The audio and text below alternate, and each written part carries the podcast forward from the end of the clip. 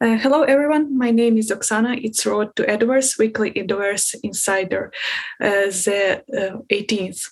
We deliver the news about the creation of our project Edoverse. And first of all, Tokugawa-san, may I give you a word to speak? Yes. Okay. Thank you very much, Oksana. Uh, hello, everybody. Uh, this is Hiro Tokugawa, uh, Road to Edoverse. Uh, now, this is the uh, second part of uh, Fires in Edo. Now, um, you see, one of my interests in economics is about measuring wealth.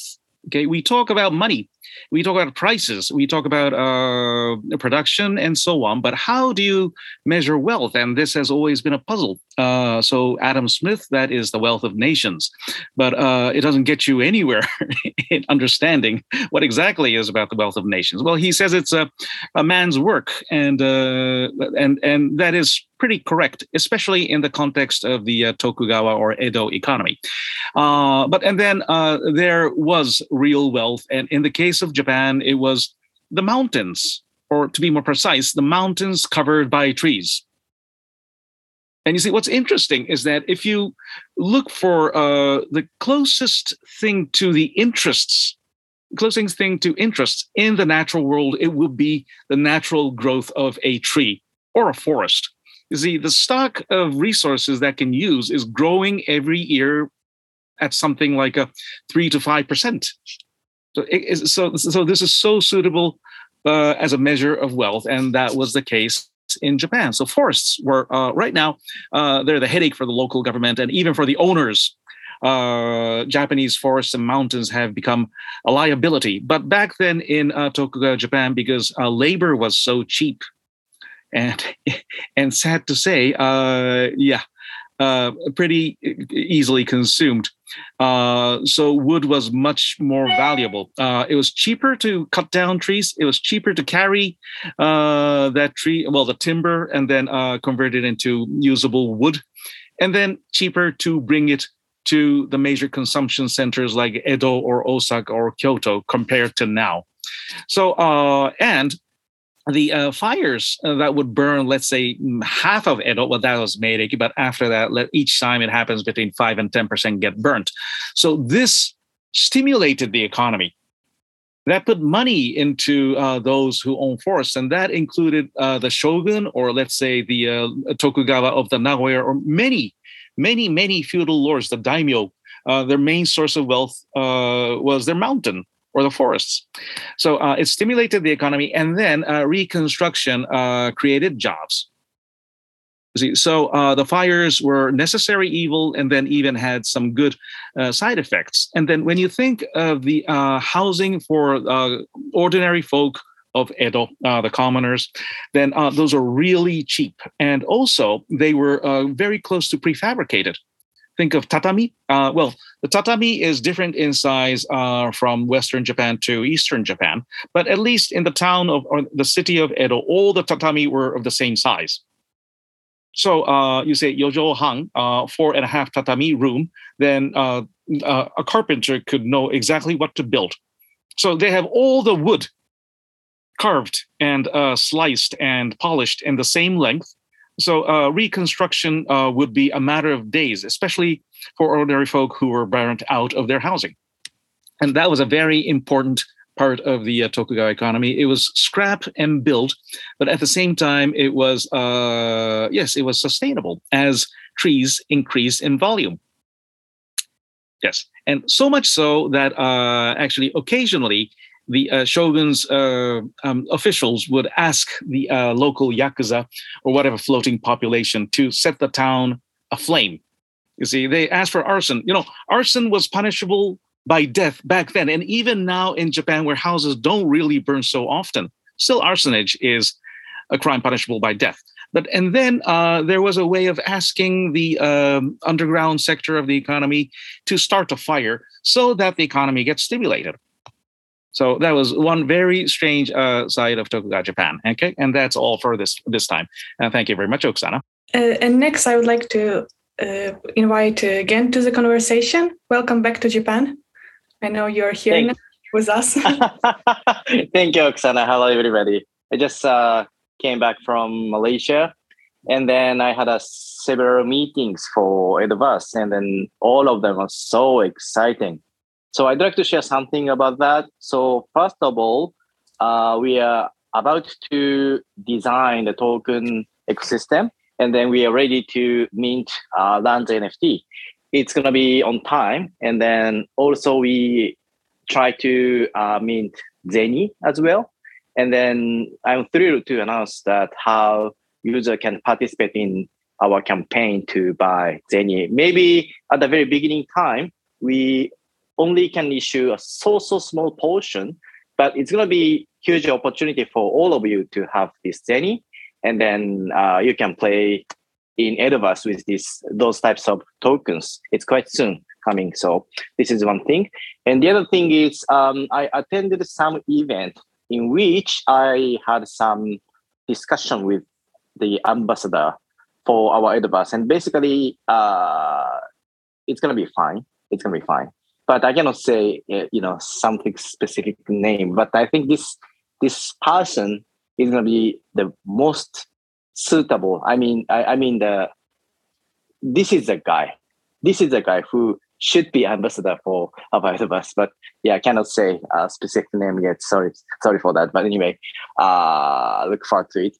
And then the third one is I finally received some samples of the creatives of Edoverse, and it's so, so amazing.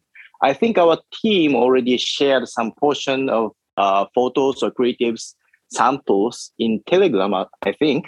And then it's going to be on our website as well. And it's going to be on Twitter as well, I guess. So I really, uh, I really happy if you could have an opportunity to see all of the those samples anyway, the project is going well and then quite well.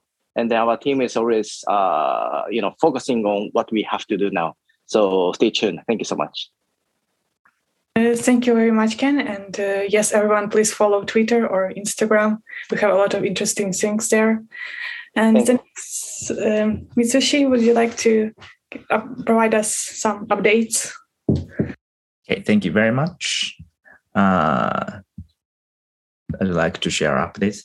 It's not update from me, but uh, you know the creative samples of Edoverse were shared in our uh, team Telegram, and you know the visual quality is very high.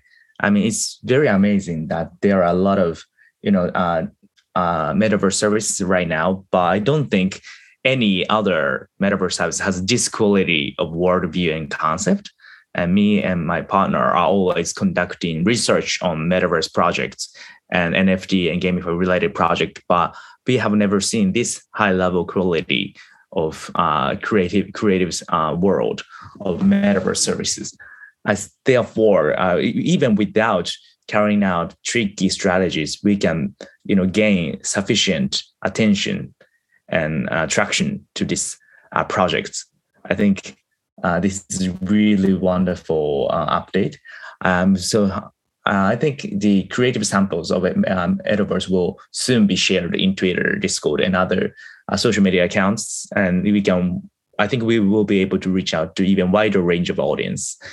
So the the reason why a lot of uh, crypto projects have to resort to tricky marketing strategy is because they're not necessarily proud of the creativity or creative quality of their service. But for this project, creative quality should be our main strength.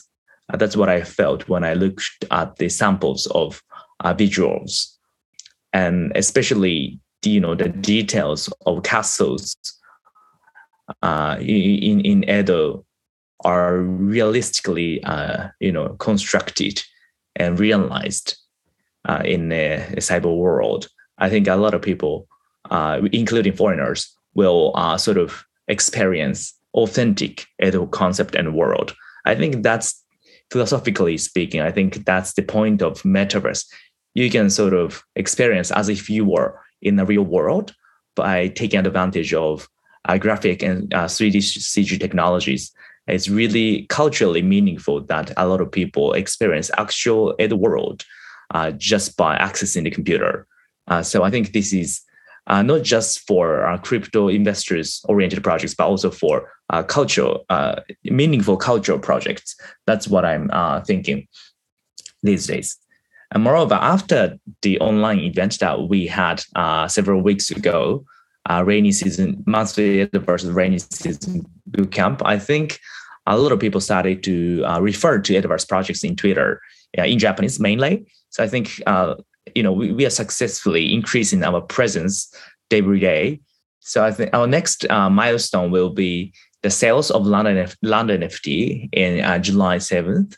But even after that, I think uh, we I think we can sort of successfully reach or accomplish uh, milestones one by one, and you know at the point at which we uh, you know uh, launch actual projects, I think already uh, sort of solid fan base will be constructed and created. Yeah, so I have a, a lot of great uh, expectations for this project right now. Uh, there is not much updates other than that, but I'm like I'm so happy that I'm part of this project. Uh, thank you very much. That's all from me today. Thank you very much, Mitsushi, and also Dominic. Could you please uh, inform us generally about the project? Okay. Um, yeah, thank you. That's in the really volatile crypto market these days, and then the market's really fluctuated a lot, and then uh, really, you know, uh, bit bitcoins and also even Ethereum's every altcoins actually, you know, uh, they collapsed a lot these days. But this kind of weak market is really good for the good for the for the startup. I think um, this this situation is a really great uh, chance for the Edoverse.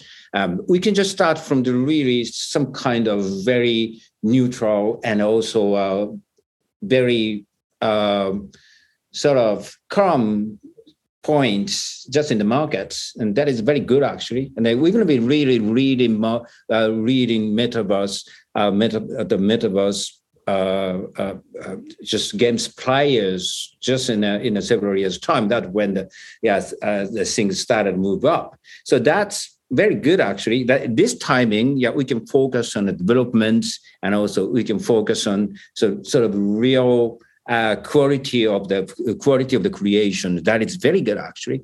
Um, we can avoid all the sort of speculative behaviors and also mentality, everything that we can just focus on everything just to create very good, high quality Edoverse. That's very good anyway.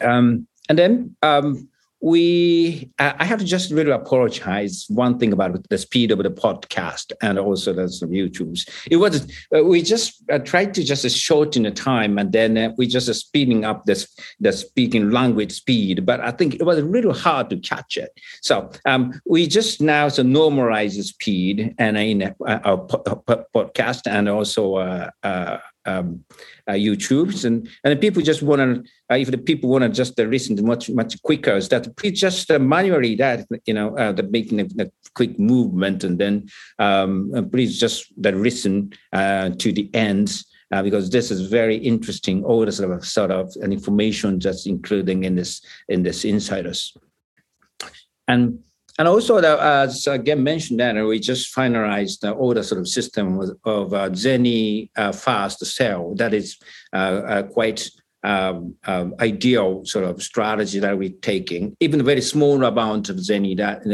uh, I want, and also we uh, our team just wanted everybody just to hold even little portion of Zenis, and that is uh, very good. This is going to be a really uh, memorial uh, the token because this is the first sale of Edoverse, which becomes a really huge amount ecosystem in the futures. Um, and then um, land sale, uh, we are now preparing for lot because this land sale, NFT, land NFTs, uh, so the really big events because the number of the NFTs are 9,690 NFTs. Um, people really uh, really uh, looking forward, but then we are now um, a lot of organizing uh, Japanese yen sale and also crypto sale. Um, we have to uh, uh, just prepare for a really uh, complicated procedures. And I won't be really simplified, but uh, if we're just including the Japanese Japanese yen cell, it's it's a it's a little sort of complicated. But you know we can we can complete it just by by the uh, by the starting point of the cell um, from a um, from, uh, from the 7th of June, right? And but you know, Japanese yen sale uh, start from the 1st of June. No, it's uh, application start from a, a 1st of July, and then uh, 7th of July, that uh, the NFT will be mint just for the Japanese N, uh, NFT, uh, Japanese yen buyers. And then uh, and also crypto buyers, uh, they're gonna just start to uh, start to push the button from the first of uh, uh from the uh, the seventh of July. Um, this is that we have to uh, we we now to divide into two parts of our cell, um, just for the the currency difference. Uh, and also, we are now creating a lot of uh, FAQs uh, because there's the many people uh, just uh, giving us a lot of questions. and uh, we are just really honestly that we're answering it, but you know sometimes we can catch up. Um, but uh, uh, and we're to just disclose that on the website, these FAQs that, and then you you can just see that and how we can buy the Japanese just, how we can buy the land NFT on the Japanese yen or cryptocurrencies and also uh, uh, you know the sort of uh, our systems, the uh, uh, features about Edoverse. So please um, uh, check everything. And then we are now, of course, the podcast the speed was normalized, but we're speeding up a lot. So please just looking forward and and um, and then um, I think see you in soon very soon. That know, it's it's going to be a really big event on the seventh of July. Thank you. Thank you very much. Very inspiring as usual. So, thank you, everyone, and thank you for listening. Goodbye.